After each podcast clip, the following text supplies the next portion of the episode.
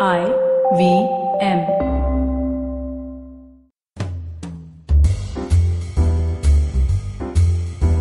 Welcome to Absolutely Write. I am your host Aditi Surana. Today's topic, insecurity is driving me crazy, is slightly tough to talk about and definitely tougher to deal with. But I believe you're listening to this episode because you are as committed as I am to go beyond your own limitations. I'm not saying it's easy. I'm saying it's still doable. It won't be a cakewalk, I agree. However, with correct tools and dedicated actions, we can move mountains. Let me take a moment to set the context. Before we start fixing it, I would like you to know the meaning and causes of insecurity. We will talk about how does self-doubt and emotional baggage take over and four really effective ways of dealing with insecurity. A best selling author and podcaster Tim Ferriss once said, If you are insecure, guess what? The rest of the world is too. Do not overestimate the competition and underestimate yourself. You are better than you think. I agree with him. I remember my first public speaking course. I think I was 14 or 15. I had spoken in front of my class many times, but never addressed a room full of strangers. My Dale Carnegie kind of a trainer looked at us, a bunch of sheepish people who were trying to avoid any possible eye contact with anyone. He understood our fear and insecurity. He said, I know you all are scared. It's your first day after all. But let me tell you a secret. You may think that you're talking to this large audience and they will laugh at you if you make a mistake. But let me tell you, nobody is listening. Those who will speak after you are worried about what they will be speaking about.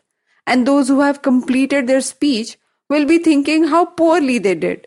So technically, no one is listening other than me. And I promise you, I won't judge you no matter what you do on the stage. We are not very far from this example. We keep meeting people troubled by their own insecurities people trapped in their own bubbles. I personally speak with 70 to 100 people a month. At least 70% of those people are fighting their battle with insecurity around different things money, relationship, career, future, health.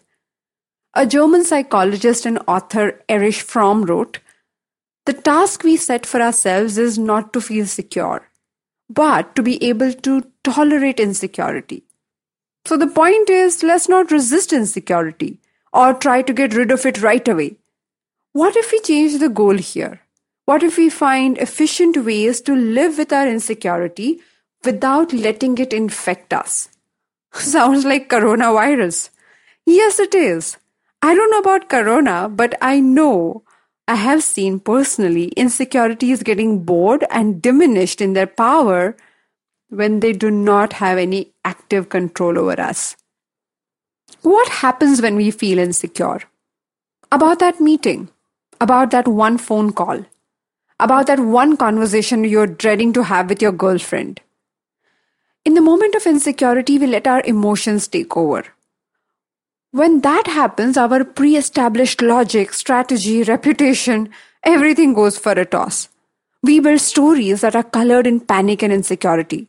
These stories are not real, but they are real for us.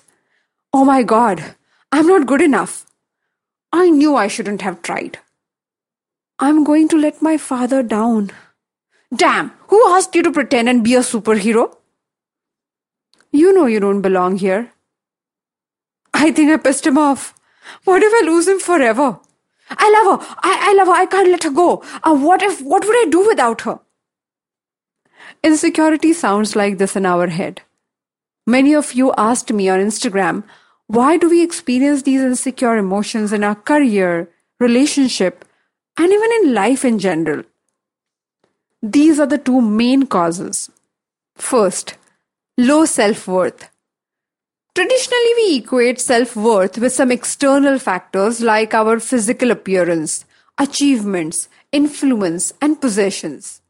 However, the sense of self worth is built by external and more importantly, internal factors like your opinion of your own self, your ability to bounce back when you fail, and how valued you feel around your significant people. Your parents, friends, teachers, lovers, spouses, kids, team members. People with low self worth can fall into an unending loop of self doubt. They keep trying to live up to other people's ideas of their life. Unknowingly, they start projecting these doubtful emotions, thoughts, and behaviors on everyone and everything around them, creating stories that are filled with irrational thoughts and worries. One of the ways in which graphology, that is, the study of handwriting analysis, depicts low self worth is by observing the letter I. Not any I, but what we graphologists call personal pronounced I. The capital I when you write I am or I was, referring to yourself. If you write that self referral I in smaller case instead of capital, then it shows low self worth. 2. Emotional baggage from the past. I often say this personality is a sum total of where all we have been. Have you seen a travel bag with loads of stickers on it? I feel amused to see those travelers who put stickers of every destination they have visited on their travel bag. We all behave like those travel bags. We carry emotional stickers of our past travels in our present and future experiences. We keep coloring our future in the shades of our past. So, here are my four tools to deal with insecurity. If you're new to this podcast, then let me fill you in. Every Friday, we create a fun sheet with the episode, a worksheet that you can download from my website, aditisurana.com slash podcast. Print this Friday fun sheet if you can or use it as a reference while listening to these practical and applicable tools. Make notes, write personal experiences, scribble, doodle. You will be surprised to see how this small additional step of using a fun sheet will help you internalize all these lessons a lot more. Tool number one observe the story you tell yourself. Every insecure thought pattern has its own story you mostly go down the same rabbit hole again and again. Note that story. I would recommend that pick a notebook and journal. Answer the question What do I tell myself when I feel insecure? Write everything that comes to your mind without editing it. Just go for it. Tool number two investigate. The Dalai Lama said, A lack of transparency results in distrust and a deep sense of insecurity. Insecurity is like a headless chicken. It ought to behave irrationally. People who learn to live with insecurities without letting it overpower them have also learned to rewrite their panic stories while they're happening. They say, wait a minute, what is actually going on here?